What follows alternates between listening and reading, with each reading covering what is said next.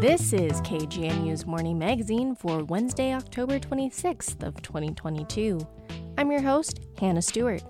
Thank you for joining us here on listener-supported community radio. Coming up on today's program, we'll hear a local election rundown from Shay Castle of Boulder Beat News. Then we'll go to court, community court, at the Boulder Band Shell. Chris Mohr will have his weekly commentary Make Them Hear You, and then herbalist Brigitte Mars will bring us her regular Wednesday feature, Naturally. A BBC News update is at the bottom of the hour, then it's the Hightower Lowdown. After that, Shannon Young will host a forum with the candidates running to represent the Boulder County area at the Regional Transportation District. Then at 9 a.m., Sam Fuqua will host a discussion on the petition process in Boulder. At 9:30, Shauna Sprouls will be in the Boulder studio for the Morning Sound Alternative. That's all still ahead this morning, but first, a look at the headlines with KGNU's Christian Garibay. Denver Public Schools released an official list yesterday that recommends the closure of 10 schools for the 2023 through 2024 school year. This district cites recent budget shortfalls and declining enrollments at each of these schools. The schools on the list either have fewer than 215 students or fewer than 275 students and are currently projected to keep declining. The schools on the closure recommendation list include Columbian Elementary, Palmer Elementary, Math Science Leadership Academy, Schmidt Elementary, Eagleton Elementary, Fairview Elementary, International Academy of Denver at Harrington, Denver Discovery School, and Whittier K through 8. The closure of the schools would affect more than 1,700 people. DPS will present the closure plan on November 3rd to a Board of Education, while the vote for the closure will happen on November 17th.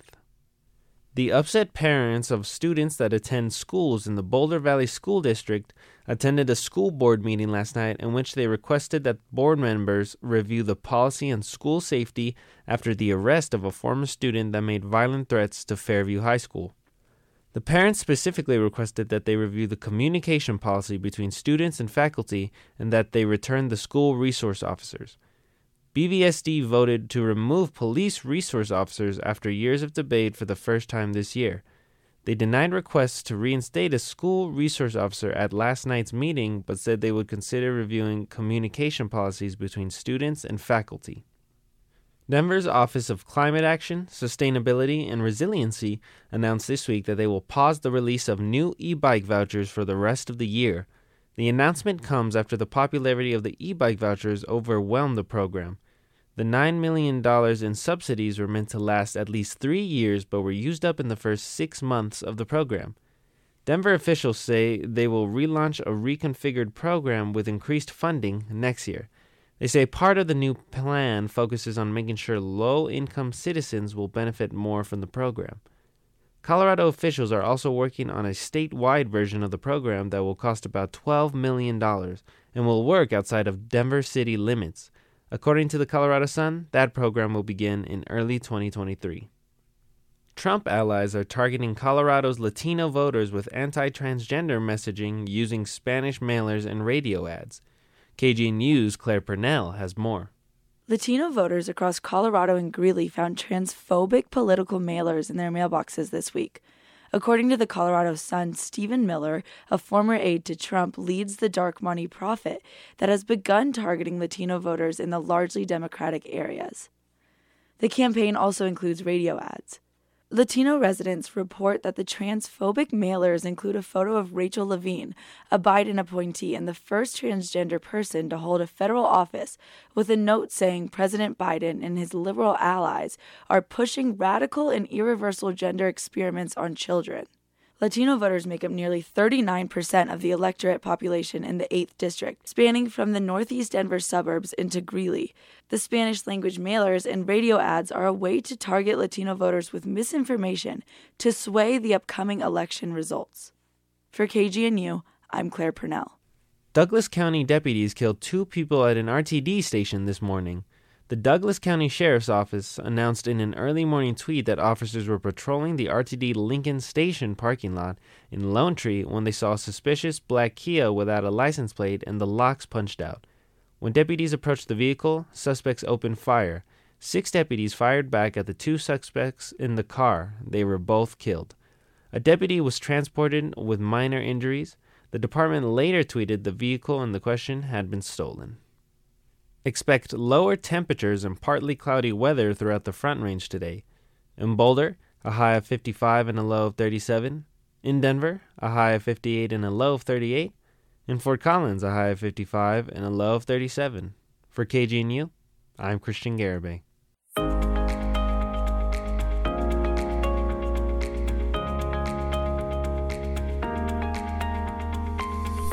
You are listening to the Morning Magazine on KGNU. I'm your host, Hannah Stewart. The midterms are just under two weeks away, and Colorado voters should have already received their ballots in the mail. This fall, Boulder County residents will vote on local measures like wildfire mitigation, changes to taxes, the formation of a library district, the annexation of CU South, and more. That's nowhere near an exhaustive list of what's on the ballot this November, but it can be exhausting having to weed through blue books and ballot guides. Today we have Boulder Beat's Shay Castle to give us an overview. Thank you for coming on the program this morning, Shay. Thanks for having me. What would you say are the top three issues that residents, specific to Boulder County and City of Boulder, are faced with voting on this November? Oh man, top three. um, well, since if we're talking local, because a couple of the state measures are and really important, we've got an income tax um, adjustment and uh, affordable housing funding measure, which I think are, are going to be super important to Boulder County folks, given our housing crisis. But locally, we've got three county taxes, and I'll kind of lump them all together, even though that's three things into one item. Um, and we do have the library district, which is going to be another tax measure and uh, we also have a um, a Boulder Valley School District bond, which again another another thing that will impact taxes. So the Boulder County taxes that I first mentioned are all um, sales tax, not property tax. One is a transportation tax that we're extending. That's not a tax increase. That's something we've already been been paying, and it's it's incredibly critical for transportation funding in the county. About a quarter of all transportation uh, is paid for out of that tax and basically everything new is how county officials put it. So any um, new new roads new bridges and all the bus service uh, anything for pedestrians and uh, bike infrastructure is paid for out of that. So really important um, although it's you know expected to pass since it is a tax extension the other two county taxes are new and they're to pay for you know as you mentioned in your introduction wildfire mitigation and emergency services. And by that, I mean ambulance, a little bit of fire in that one too, and then search and rescue, um, you know, on open space vegetation and, and things like that. There's there's often a lot of rescues when people go hiking and and get injured or, or something of that nature. Um, and and that tax will help to support the volunteer organizations that do that work. Uh, a large chunk of it is going to pay for a facility that the county will own, but that Rocky Mountain Rescue you will use to store their equipment along with the county equipment as well. So I would say those are, are three bitty, pretty big tax uh, measures to look out for. I know for me, when I've done election coverage in the past, there are certain issues that really get my excitement up. So, which one of these gets you just like, oh my gosh, I love talking about this issue? Oh, I don't know that I love talking about any of these issues um, personally, but in the city of Boulder, there is a measure to move local elections, which is city council elections, to even years instead of now they're on odd years 2019, 2021, et cetera. And I think that one is exciting because of the the potentials to increase voter turnout.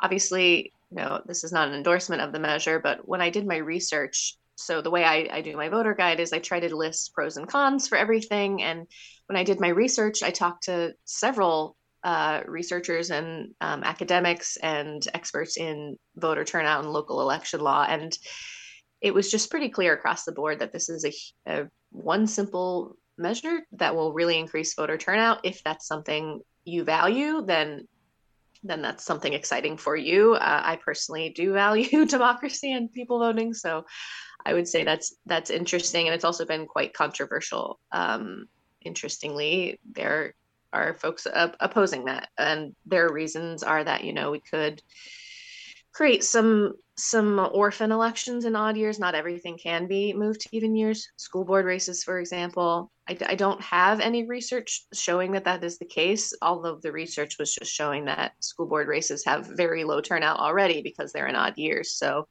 one would think that would that would be exacerbated, but I, I don't really know. So I, find that one interesting and exciting because it's about democracy and that's a that's something that on the national and international level you know is is being threatened. So to see that uh, issue play out locally and to have folks arguing against increasing voter turnout is is something interesting to me. But um, i wouldn't say that anything has gotten me excited. There are some issues that i'm exhausted by and can't wait for them to be over but that's something different no, absolutely. And I think it's really important what you mentioned about listing those pros and cons and teasing out those controversial ballot measures. And I think some of the ones that I noticed a lot in looking through both my ballot and the guide is that there's a lot of tax related issues, both at the local level and the state level. Um, which of these do you think is the most interesting or surprising? Which one should we keep an eye on, do you think? Well, I would say the transportation tax is certainly the most um, crucial to continue. And again, that's not a tax increase; that's an extension.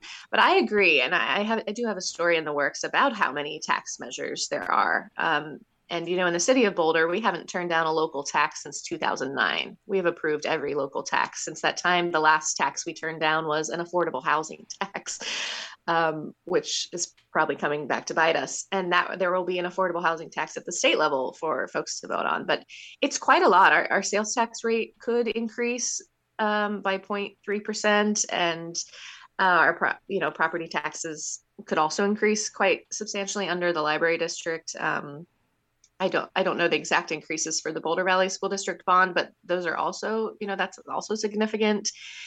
Um, so I I just look at them as a whole, and I it this is a tricky one because our property values are increasing. That's why our taxes are going up. Those of us who own property, and I am among them, are you know making a killing, so to speak, by doing nothing, and I'm I'm acutely aware of that. Um, and of what we owe to the, our society to put back into it of that of that windfall.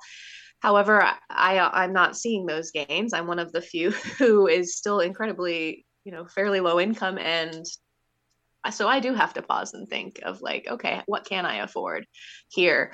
Um, I know one that has gotten a lot of attention is the library district because it is the biggest property tax increase on the ballot. It's you know a couple hundred dollars if you have a million dollar home.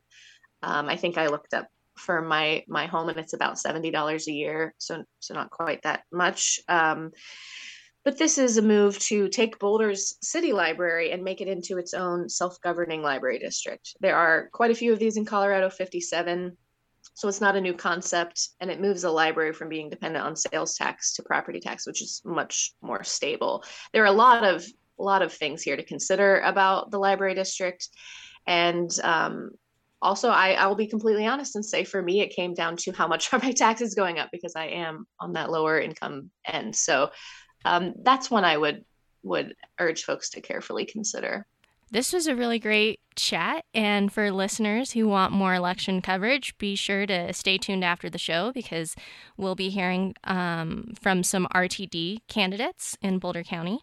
And listeners can also find more of Shay's work, including extensive local election coverage at boulderbeat.news. Shay, thanks as always for coming on the Morning Magazine.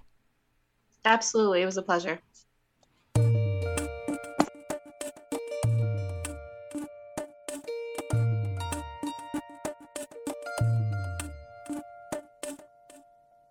Many cities across the country, but especially in the Front Range, are experiencing a housing crisis, with costs far outpacing the wage hikes. One of the effects has been an increase in homelessness. At the same time, some cities have enacted stricter laws to punish activities associated with not having a home. This criminalization tends to funnel unhoused individuals into the jail or courts systems, but some cities, including Boulder, are also trying a different approach community court. KGNU's Shannon Young has the story. Every Tuesday afternoon, a section of Boulder's Central Park transforms into an open air outreach center. So I just graduated from Colorado State University in what I refer to as boot camp bureaucracy. Jen Livovich is the executive director of Feet Forward, a small nonprofit she founded during COVID to respond to the needs of the local unhoused population. Feet Forward organizes the weekly events in Boulder's Central Park to provide goods and services Livovich says she needed when she herself was homeless. So the goal here is for us to try to attract as many of the people who are experiencing homelessness in our community to us. Because and a lot of people don't like that right? They don't want to attract homeless people. But the reality is is you need to attract homeless people to offer them solutions and help them. At the weekly outreach event feet forward offers free meals weather appropriate clothing orientation for navigating complex bureaucratic systems and spaces for service providers to connect with people in need Angel, who preferred to speak on a first name basis only, helps to prepare the food and coordinate the clothing donations. When I got off the street, I wanted to work with Jen because Jen helped me when I was on the street. And how were you able to get off of the street? Um, well, I got sober and um, started working um, um with uh, Chris, from, and he got me um, housed. The Chris Angel refers to is Christopher Reynolds, supervising prosecutor in the Boulder City Attorney's Office. He's also with the city's community court system, which sometimes sets up a table during the weekly outreach events at the bandshell. We're trying to meet people where they are. Our uh, community court program is focused on people who are currently unhoused. Reynolds says they try to connect with individuals who have tickets for low level municipal offenses. We do things like help them apply for a uh, Colorado ID or a social, social security card or get connected with the housing process and in return, we dismiss their tickets. Boulder's Community Court has been operating for about two years. New York City established the first community court in the U.S. in 1993 to pioneer the model of alternative treatments for offenses that oftentimes trace back to a root cause of extreme poverty or lack of access to essential services. I'm proud of the uh, Boulder Community Court program because it's, it takes a non punitive, non traditional approach to dealing with uh, cases where fines, jail time, those things, not helpful. What really helps is helping people get their basic needs met and the most principal basic need is housing and that's really what our focus is is trying to divert cases from the criminal justice system and help people access housing resources Earlier this month, observers from the community court in Austin, Texas were in town to see how Boulders operates and to offer feedback based on their own 23 years of experience. Peter Valdez, court administrator for Austin's community court, had this advice. The biggest thing is to, to uh, create your menu of resources that you have in house so that you're able to immediately connect people to services when you engage them through the court processes or when they come to you voluntarily. And you're able to provide those services in house as opposed to relying on what's available in the community and uh, losing time trying to connect people to those services. Sometimes those who have lived experience climbing out of homelessness can be the most effective navigators. Like Feet Forward's Jen Livovich, Angel also got an education and turned around to use it to help others. I got a, a, certificate. I am a certified recovery coach. So that better helps me deal with people and their and mental problems, drug problems, and all that. And I also I like to help people that just get housed because it was so hard for me even, and and I knew I don't know people have trouble. They don't know what they need when they're inside, and it's really hard to get dropped inside, and nobody knows. You know, there's nobody there to help you. Feet Forward founder Jen Livovich agrees the current human services system is a bit of a patchwork, but that the authorities need to include those with lived experience in their solution plans. So, as a person that used to be one of the people coming to my own event today, I can tell you that um, homeless people are told what to do, how to do, and when to do it or more like what not to do, right?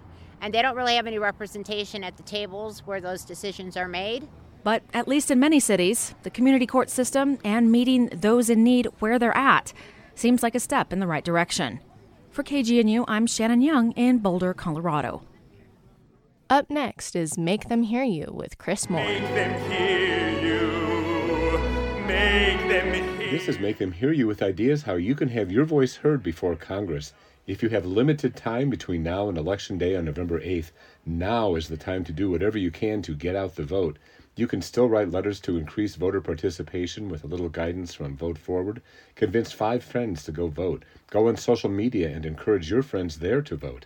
And if you have time after that, consider the Senate Bill 1275, Family Violence Prevention and Services Improvement Act, a bill to amend the Family Violence Bill.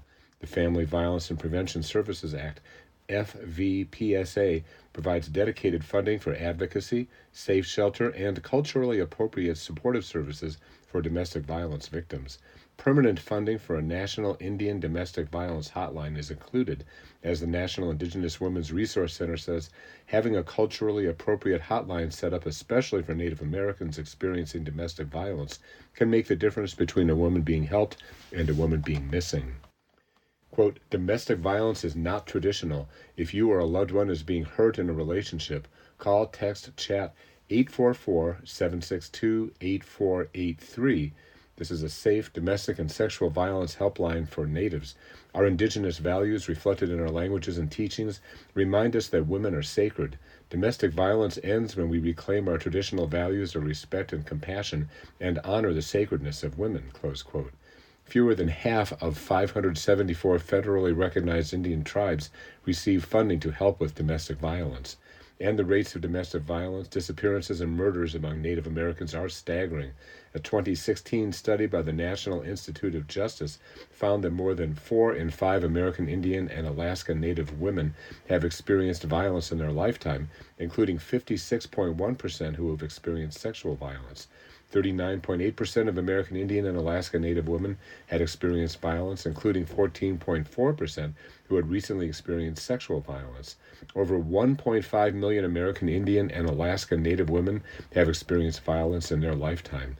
If you have an opinion on Senate Bill 1275, Family Violence Prevention and Services Improvement Act, which will create more culturally appropriate ways for Native Americans and other minorities to get support in times of crisis, you can contact your senators.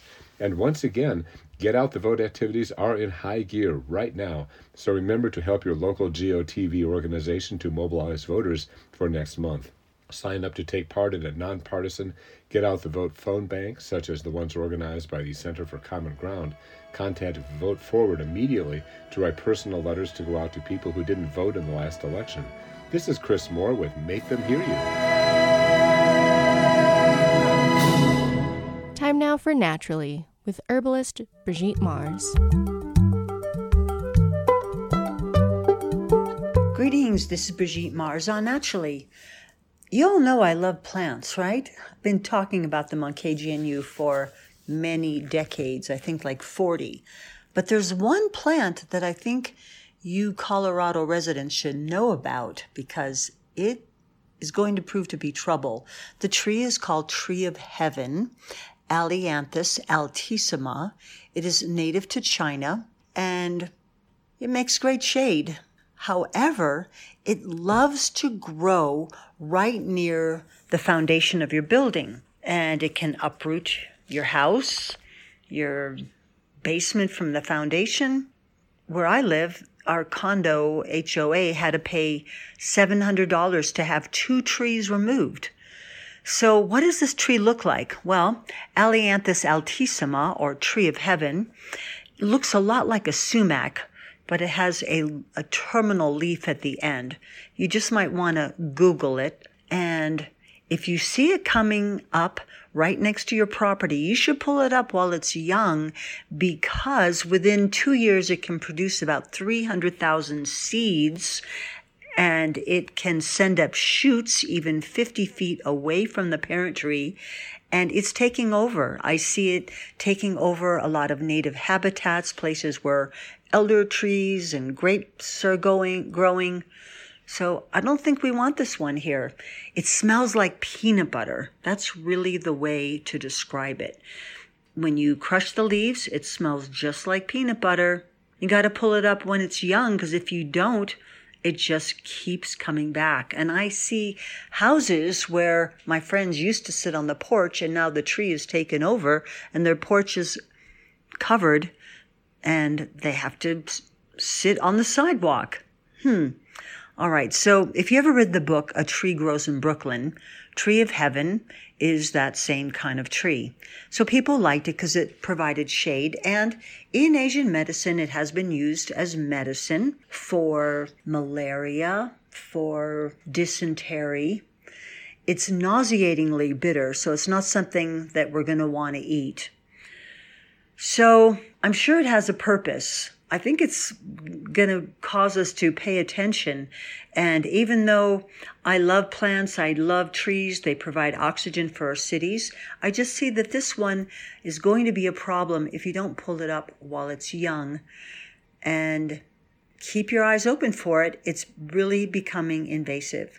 So just thought you should know. Thanks for joining me, Brigitte Mars, on Naturally.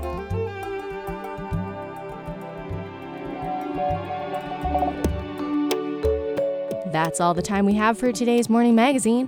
I've been your host, Hannah Stewart. Shannon Young has been our producer.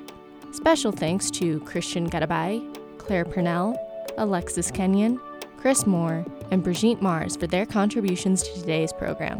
Stay tuned for the Hightower Lowdown and then an RTD candidate forum. That's just after these news headlines from the BBC.